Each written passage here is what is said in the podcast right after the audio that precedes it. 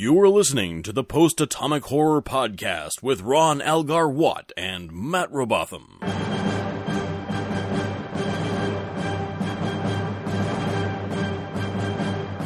Episode 41, covering Beyond the Farthest Star, Yesteryear, One of Our Planets is Missing, and the Lorelei Signal.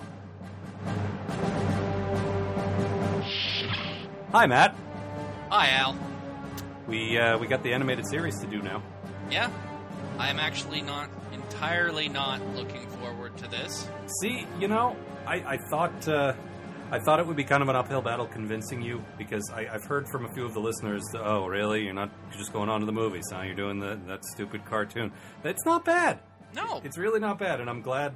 Like we, we did our we watched our first four episodes, and uh, and I think you were pleasantly surprised. yeah, no. The the look of the show, first of all, is gorgeous. Yeah, whoever was doing the storyboards knew what was what. It's Mm. it's whoever then tried to make them have the illusion of movement. Yeah, the the actual animation looked like shit. If this was a comic book, I would probably buy it. Maybe we could just call this a motion comic and split the difference. You know what? I would be okay with that. There's at least as much motion in this as there is in that Watchmen uh, motion comic. Sure, why not? Uh, quick, quick bit of background for those of you who don't know. Uh, of course, Star Trek was canceled uh, in 1969 after the dismal season three that you've heard us complain on and on and on about. Mhm, and rightly so. Yeah, and and then uh, the fans wrote in, demanded that it be returned. Uh, that happened once. Uh, they brought it back when it was almost canceled after season two, uh, but then it got canceled again. Um, they managed uh, to get an animated series made. I think five years later. I think 1973 was the date Yep. that was on these, right? So yeah, Yep.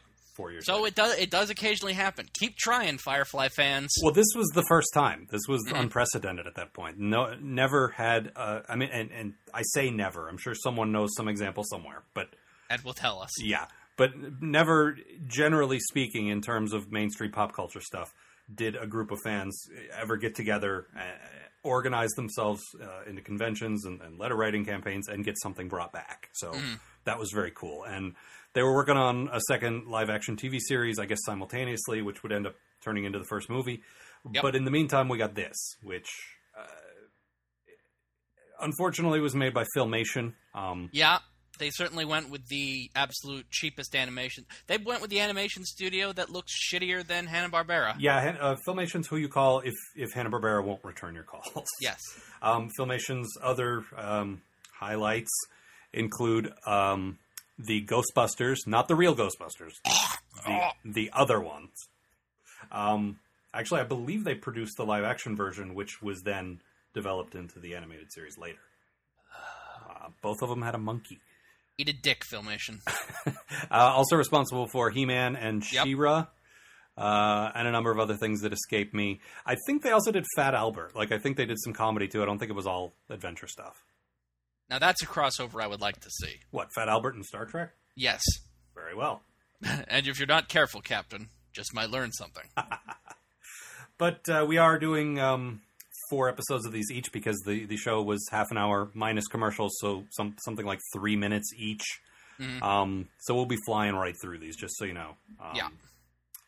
So, Matt, why don't you take it away with the first episode, Beyond the Farthest Star? All right, Beyond the Farthest Star. Well, sir, it's a new season for Star Trek. Everything's a little brighter, a little starker, a little more repetitive. And what fresh changes have struck our beloved Enterprise as she moves into her fourth year? Lieutenant Kyle has grown himself an utterly gorgeous Fu Manchu mustache in an effort to expand from just being a transporter technician into the feared and nefarious crime lord of the mysterious East. Chekov has gone somewhere and been replaced by the much cooler looking Arex, the three armed goat man. Other than that, the gang's all here and looking pretty fucking ripped. Whilst on some sort of shit detail, the Enterprise encounters a mysterious radio signal inviting them to call in and repeat the phrase that pays. Kirk, desperately hoping for Springsteen tickets, heads to the source of the radio signal, an enormous and utterly beautiful spaceship. After strapping on their new utility belts, Kirk, Bones, Spock, and Scotty beam down to check the place out. Completely abandoned and seemingly destroyed from within, the crew go exploring. They find an old recording of an absolutely terrifying alien who explains that he has destroyed his own ship to prevent it from being taken over by an evil alien gas creature. Unfortunately, said gas creature beams back to the Enterprise with Kirk and then attempts to take the ship over. Uh, the good news is that Spock sets the ship on cruise control and makes like he's going to crash into a dead star. Uh, after some embarrassing after some embarrassing whining, the vile gas abandons itself, trapping uh, abandons the ship and traps itself inside of the dead star. Being the first time that Kirk and, and company have abandoned a, abandoned one of their enemies inside of a celestial body, body rather than on it.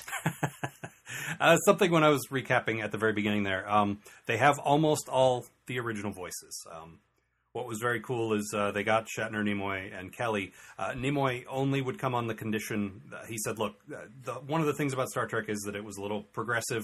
You had a, uh, an Asian chick or an Asian dude and a, and a black chick. Uh, I won't go unless they go." And so they're like, "Ah, oh, fine, but that's it, no more." So, as Matt correctly says, uh, we have everybody except Chekov, which is what we wanted in the first place. Yeah. So thanks. So that that works out for us. Um, you point out the um, the utility belts, which are on the one hand a little silly, on the other hand kind of cool. I, I it's a nice on the cheap way to sort of uh, to sort of explain why they're walking around in space. Well, I always said that that they should have more actual out in space stuff. They had the suits; yeah. they only used them once or twice. Yep. Um, and they get around it by these these uh, these belts generate a force field around them, which for the animators just means drawing a glowing line around the figure. Yep. and at times they couldn't even manage that. I noticed the line would go like sort of inside Kirk's eye. Yeah. Like all you have to do is draw an outline. That's it. It's it, it's, it's sort of like on Super Friends when they'd have an underwater adventure and they just all have bubbles around their heads. Yeah, that's uh, that's fine. No, I, I don't mind that if it means they can actually go out into space. Yeah. There's lip service paid to the fact that they can't exist in space. That's mm. good. Kids should not think that you can just go into space. not that they would ever try to duplicate that somehow, but you know. The Star Trek animated series got canceled because uh, too many kids tried to go into space. Yeah, they thought it was they thought it was safe. They thought it was totally yeah. fine out there in the cold vacuum, and it turns out not so much. And that's why in the second season of the animated series, Spock is replaced by Herbie the robot.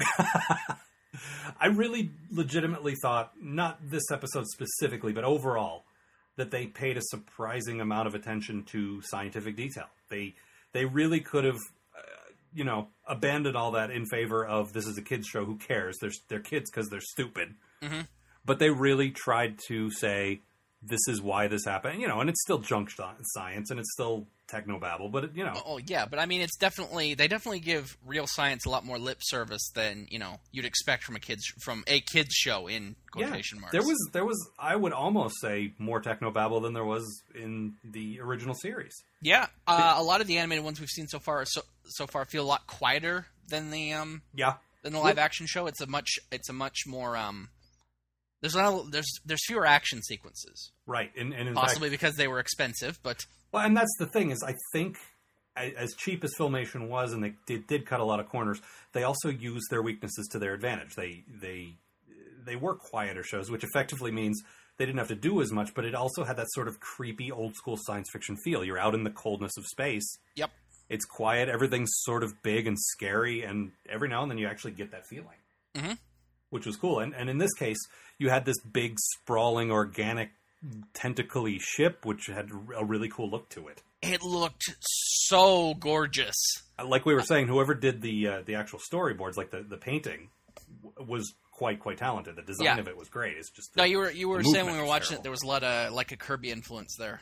Yeah, definitely. Like Which like once everything. you mentioned it, I'm like, yeah, I could see that. Like everything in the early '70s, I think. Mm-hmm. You know, I mean, Kirby obviously got big in the in the '60s, but then you had that next generation of artists who just uh, were, you know, really wanted to be like him, and, and that's certainly not a bad thing for a science fiction no. show. And it's it's a look that I don't think we have so much anymore. Like very classic science fiction, you know, big tentacles and and you know, big clunky looking machines. Yep. I I really enjoy that. Everything in this episode feels big. You know, like the ship they're in, the ship when compared to the Enterprise, which is a really cool little sequence. Yeah.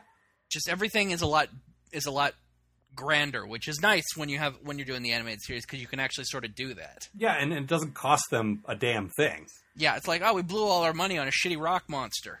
Yeah. Oh well.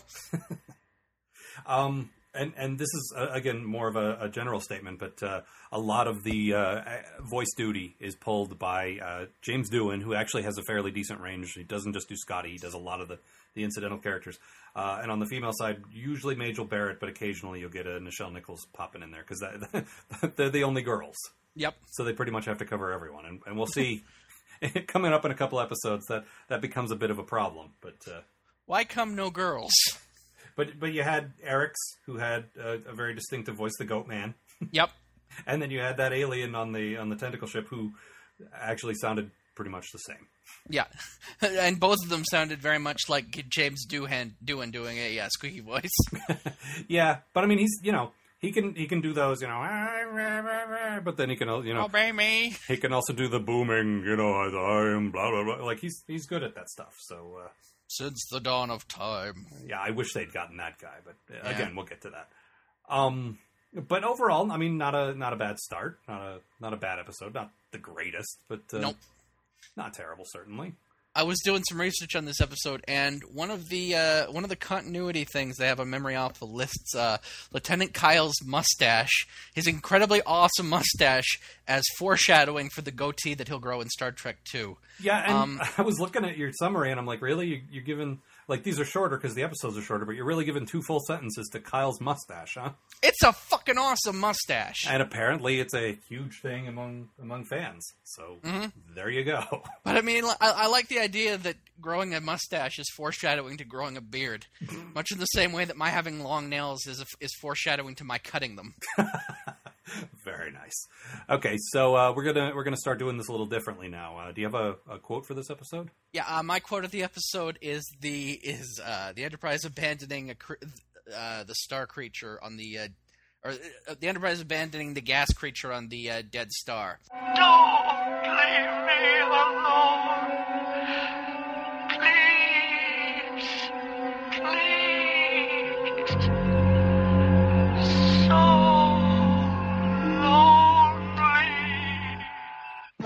Captain's log, stardate 5221.8. Final entry. Resuming outward course beyond the farthest star of our galaxy. Mission Star Charting. Good work, everyone. Uh, medals all around. Very nice. Uh, and and rather than in the future, we've decided to go with a, a different feature. Uh, you, you, decided we should do alternate titles for the episode. So uh, rather than Beyond the Farthest Star, what would you have called this episode? Jim Kirk's New Star Gods. Don't ask, just watch it. Very well. All right, on to mine, which technically is the only animated episode that is actually part of canon. Uh, yesteryear. On a research mission to the time vortex. Um, don't you mean the Guardian of. Shut up! No, I don't! Kirk and Spock inadvertently caused Spock to have been killed at a pivotal point in his life at age seven. So now nobody on the Enterprise knows who Spock is, and the first officer is an Andorian. I originally thought this Andorian was somehow responsible for Spock's situation on account of his shifty eyes, uh, but that's just how filmation shows emotion. Everybody has shifty eyes, even when they're do- even when they aren't doing highly suspicious things. It's going to take a little getting used to. So Spock works out that he needs to go back in time, pose as his own cousin, and save his younger self. This feels like a story we've seen Star Trek do a thousand times, and that's probably true by now, but it was original at this point, so shut up and enjoy it, damn it. So yeah, in the guise of Selleck, the mustachioed Hawaiian shirt-wearing guy who almost played Indiana Jones, Spock meets younger versions of his parents. Thankfully, they're already together, so he doesn't have to invent rock and roll on the Vulcan harp while he's here. Young Spock, clad in tidy whities, a belt sash combo, and nothing else, is being teased by the Vulcan children.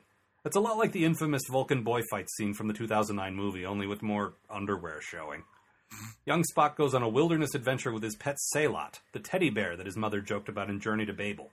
But what starts out as a fun time in the mountains roasting marshmallows turns into a living hell that ends with said pet being euthanized. His cuddly pet now destroyed, Spock's life is somehow changed for the better, and the timeline is restored. Kirk had his Edith Keeler, Spock has his sehlat. I guess the lesson here is that cute things need to die in order for great men to persevere. Or something.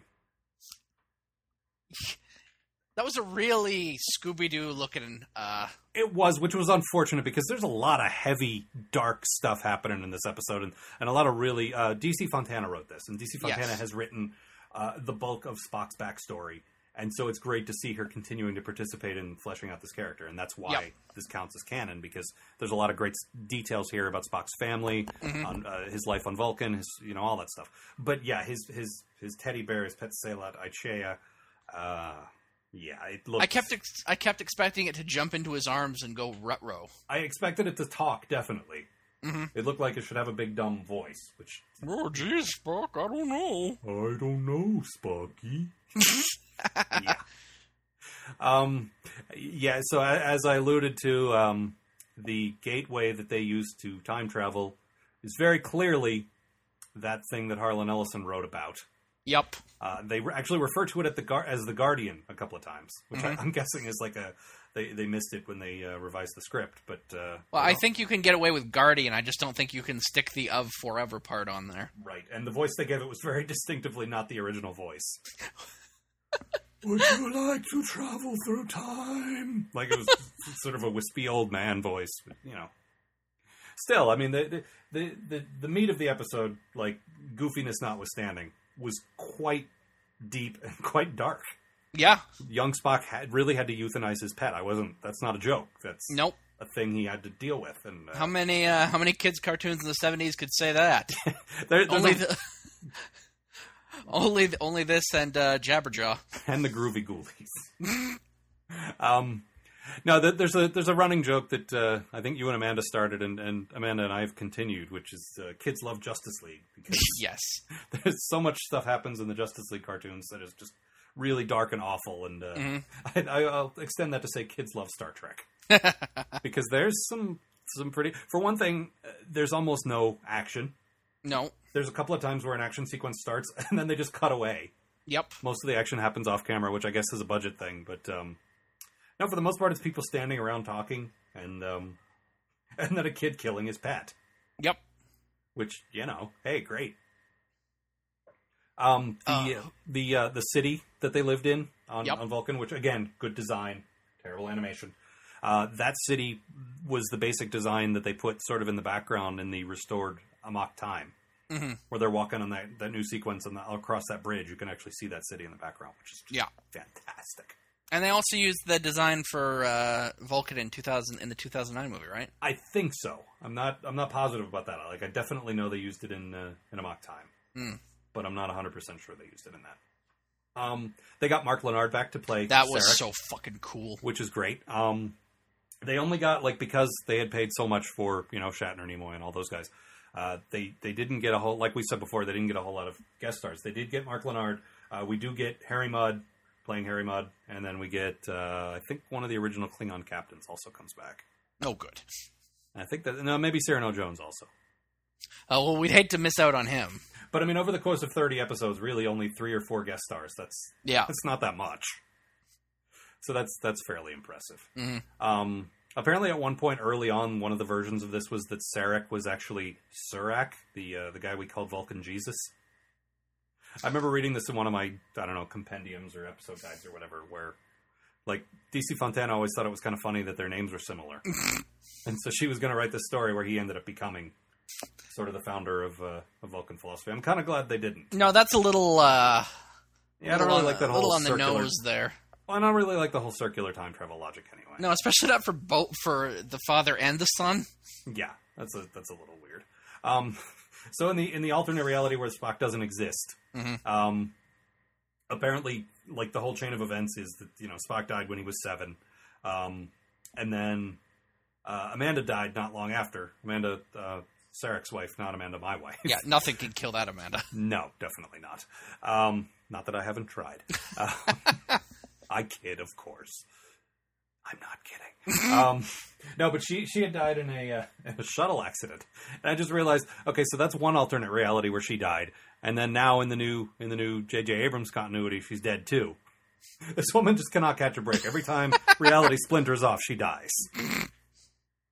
It's just incredibly unfortunate. I want to see the. Uh, I want to see the uh, the Star Trek episode.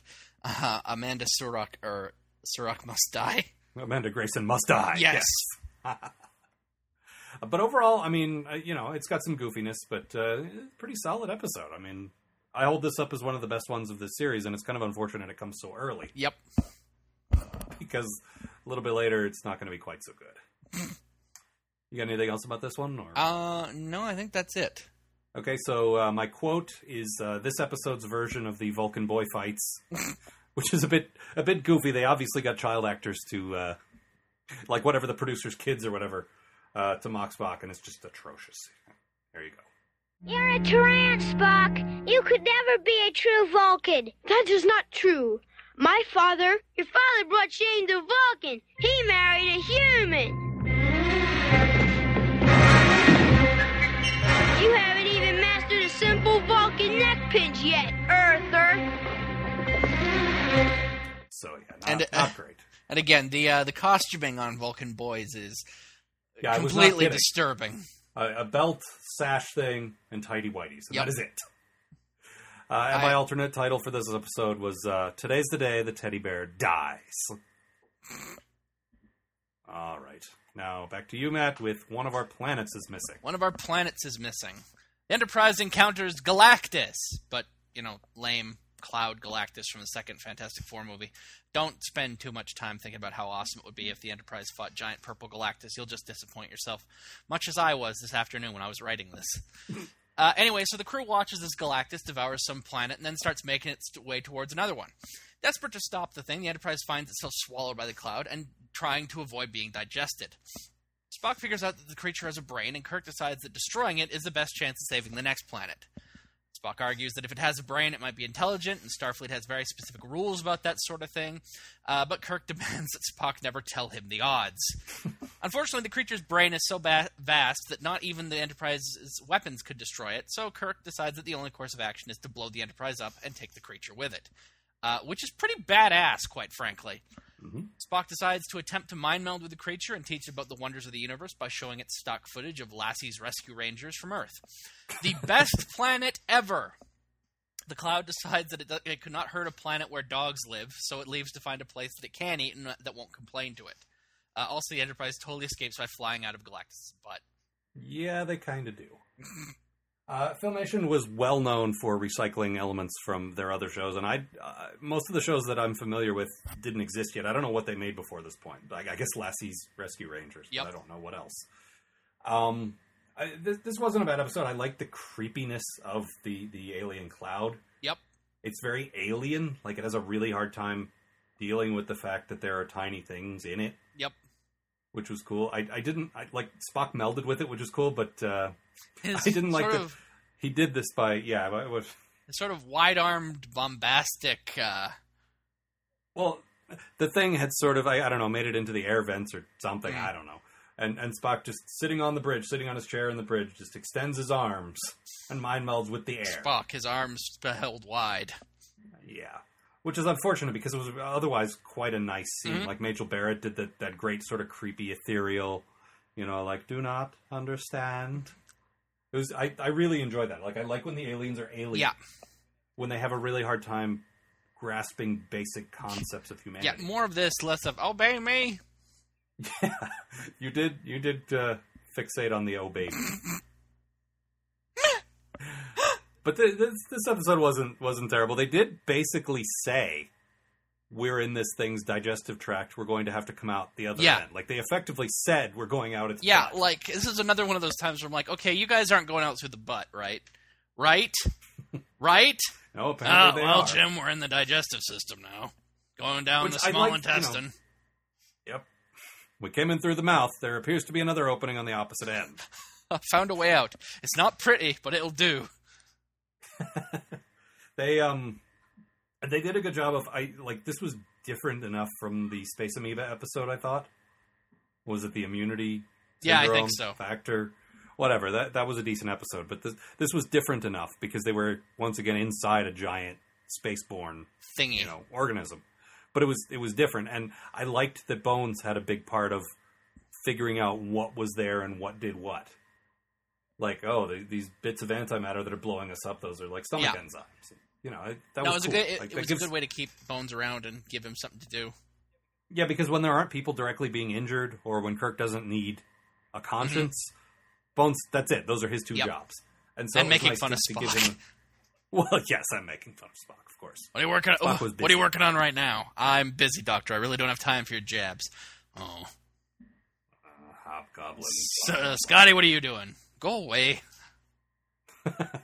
Doesn't anybody want to be made fun of? How about you, Eric? You three-legged goat man. I miss Chekov.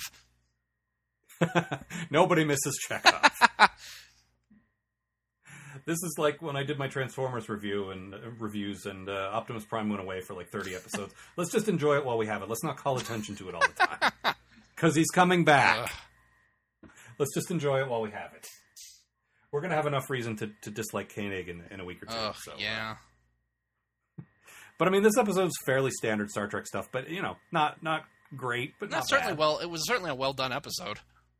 Yeah. I, well, as well done as these guys can be. Again, Filmation, not exactly, you know, Pixar or, or Oh, Disney. God, no. They're, uh, yeah, When you're not even again, when you're not even Hanna Barbera. yeah. No, they, they were not. They think really good designs, but animation style, think season one of South Yeah. Park. That's about right. Or like the earliest Adult Swim stuff, where like uh, they would punch each other by raising their arms straight Yep. up. There's this trick that they love. There's a couple of decent tricks they use when they don't want to do uh, lip sync. There's one where they do kind of a over the shoulder Mhm. shot where you see their jaw moving but you don't see their lips. That one's actually fairly artful, I Yes. would say. then there's their trick where someone just puts their hand right over their face. Yep. But it's clear that the arm is not attached to anything. It's just sort of floating. Well, also that, but it just there's no reason. It's not like they're exasperated. In mid conversation, Kirk will just put his arm, put his hand on his face, so you can't see his mouth. And every now, like every fifth line, he'll just do that. Any ideas, Mr. Spock? Yeah. Uh, but I mean, again, occasionally they do it artfully. If they're running, um, they'll switch to like a silhouette that's running. And then you don't have to see which figure it is. They probably recycled that silhouette for Kirk and Spock and you know a bunch of different Oh, guys. sure. I- which is fine. Um, oh, something else. Again, we're we're covering a lot of general stuff here just because it's kind of a new series to us. Um, there is about five minutes of score Yep. that plays out through a twenty minute episode, and when we're watching four of these, we hear it over and over and over. hmm There's one that I kept pointing out to Matt because it kind of sticks in my brain. It's the, the music swells and swells and swells, and then you get this. And it just like I wake up in the middle of the night with that stuck in my head because you just you hear it over and over. Come again. back, Basie Spock theme. yeah, they couldn't afford that Aw. music. They they did the best they oh, could. Oh, they have certainly a, They have a did. sound alike theme at the beginning. That's not it's suitably bombastic, but it's Dun dun dun dun dun dun. Dun. and so on in that fashion. Yes. All right. Anything else about this one? Uh, no. All right. What do you got for a quote? My quote is uh, Kirk ordering the Enterprise to self destruct to save a planet without batting an eye. This is. We make fun, but, you know, this is one of the reasons I love this crew so much. Captain, I have completed the analysis of the target area. Unfortunately, the brain is so vast, our entire offensive armament will not assure its destruction. However, the brain could be completely destroyed if we convert the entire ship to energy aimed at the brain's cortex and expend the energy in one mortal strike. That sounds like you're telling us to blow up the ship. I believe that is what I just said, Doctor. Your figures are specific and absolutely correct, of course. You're sure it would do the job. Yes, Captain. Quite sure. Kirk to engineering. Engineering, Scott here. Mr. Scott, prepare the self destruct mechanism in the engineering core. Computer control will be on the bridge when it's time to trigger it. Aye, Yeah, they are not afraid to uh, to just blow their ship the fuck up. Yep. I love it. And he calls down to Scotty, just like, uh, Scotty, get ready to blow up the ship. Okay. yeah, nobody uh, nobody else bats an eye either. It's not just like Kirk's Nope. inc- insane. Everyone's ready to give their lives if, if they need to, because Yep. uh, there's a th- this thing's moving toward a, a, a an inhabited planet. I think. Uh, Yes. sometimes we I like, it was like 80 million lives or yeah. something on there. So you know, giving And Kirk's responsible for all of them. yeah, exactly. All right, and what was your alternate title for? Uh, well, I, I got to say, one of our planets is missing is a pretty great title. You, Pretty good title, but uh, I went with uh, Lassie and the Spirit of Thunder Mountain. Very well. All right. The the fourth episode this week is the Lorelei Signal. Uh, has nothing to do with Gilmore Girls. Just get that out of, idea out of your head right now. Uh, the Enterprise is lured to a planet of women who, let me save you the trouble of guessing this for yourself, end up being sci-fi versions of the sirens of myth. They drain men's life forces, just like a wife. Get it?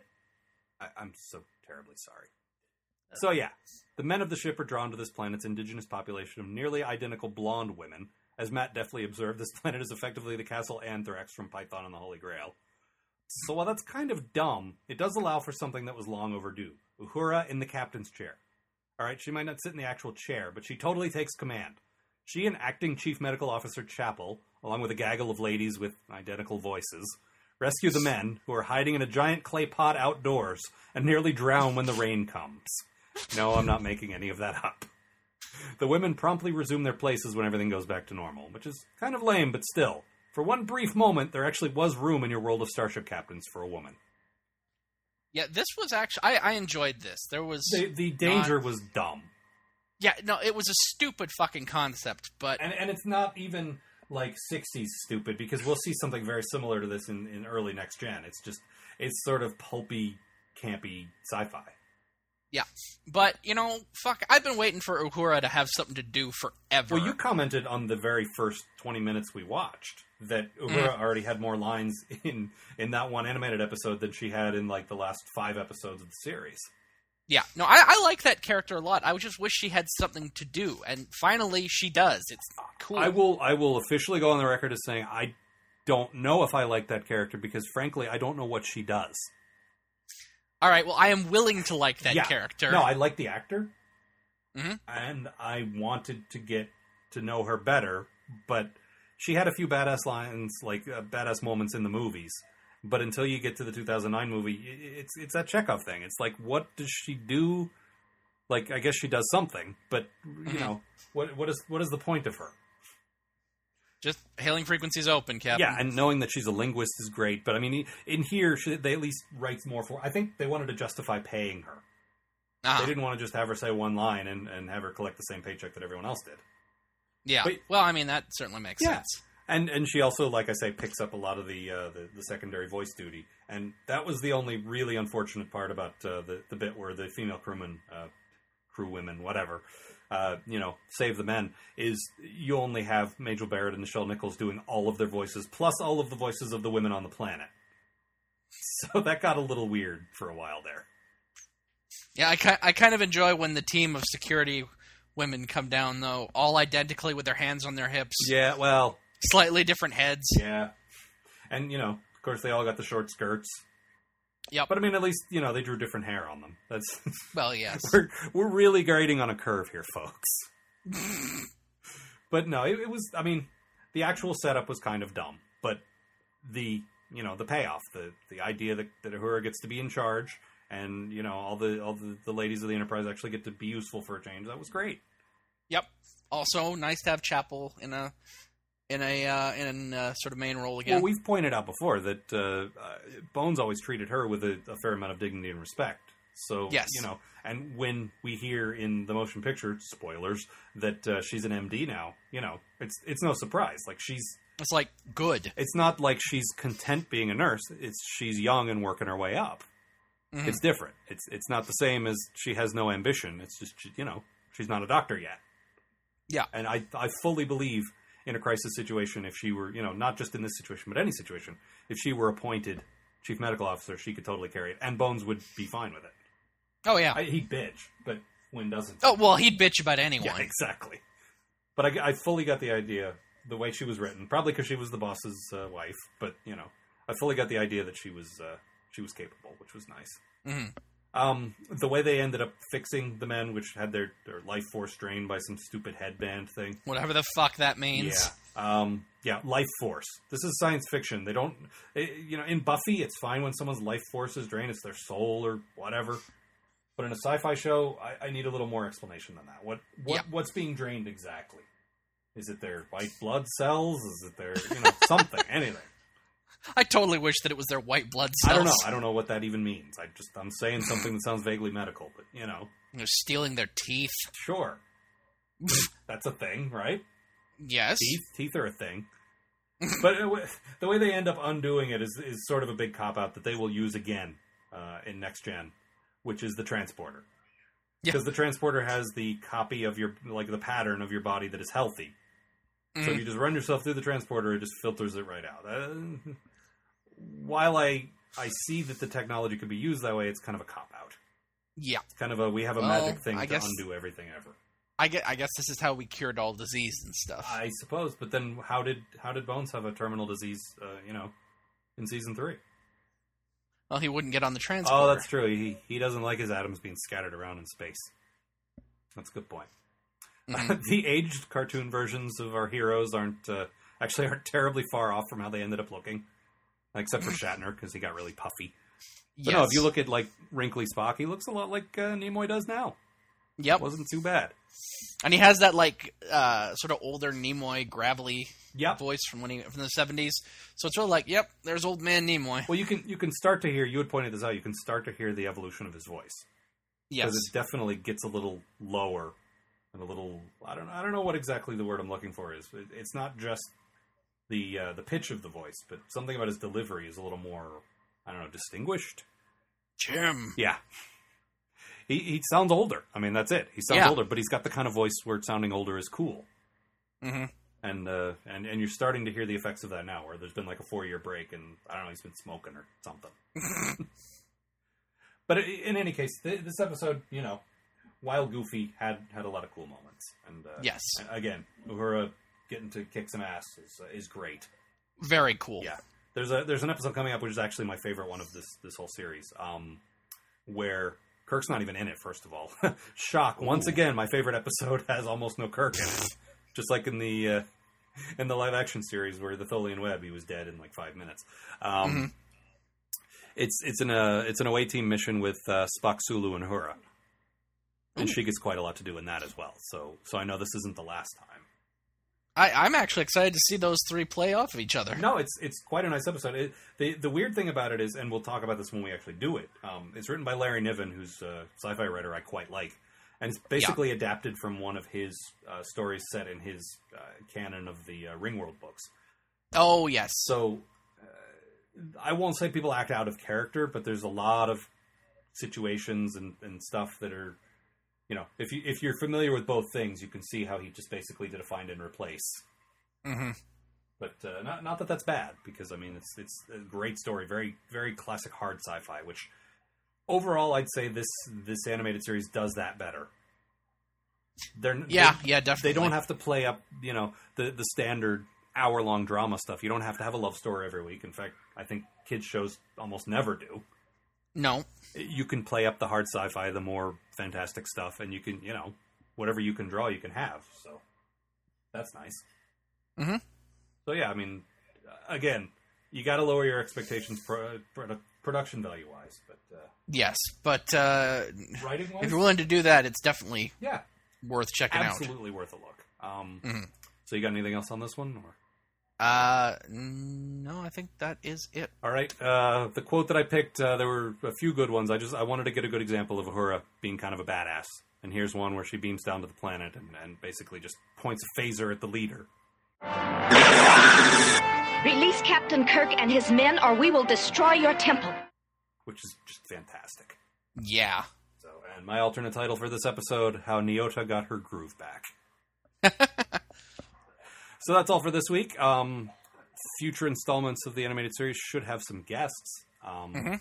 Got a few people we haven't had on before who wanted to uh, jump in and try some. So uh, look forward to that. And that's uh, that's all from us, I think. Unless Matt, you got anything? Uh, no, I think that's it.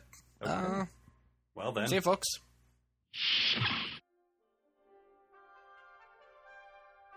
The Post Atomic Horror Podcast is a co production of Ron Algar Watt and Matt Robotham. Copyright 2011.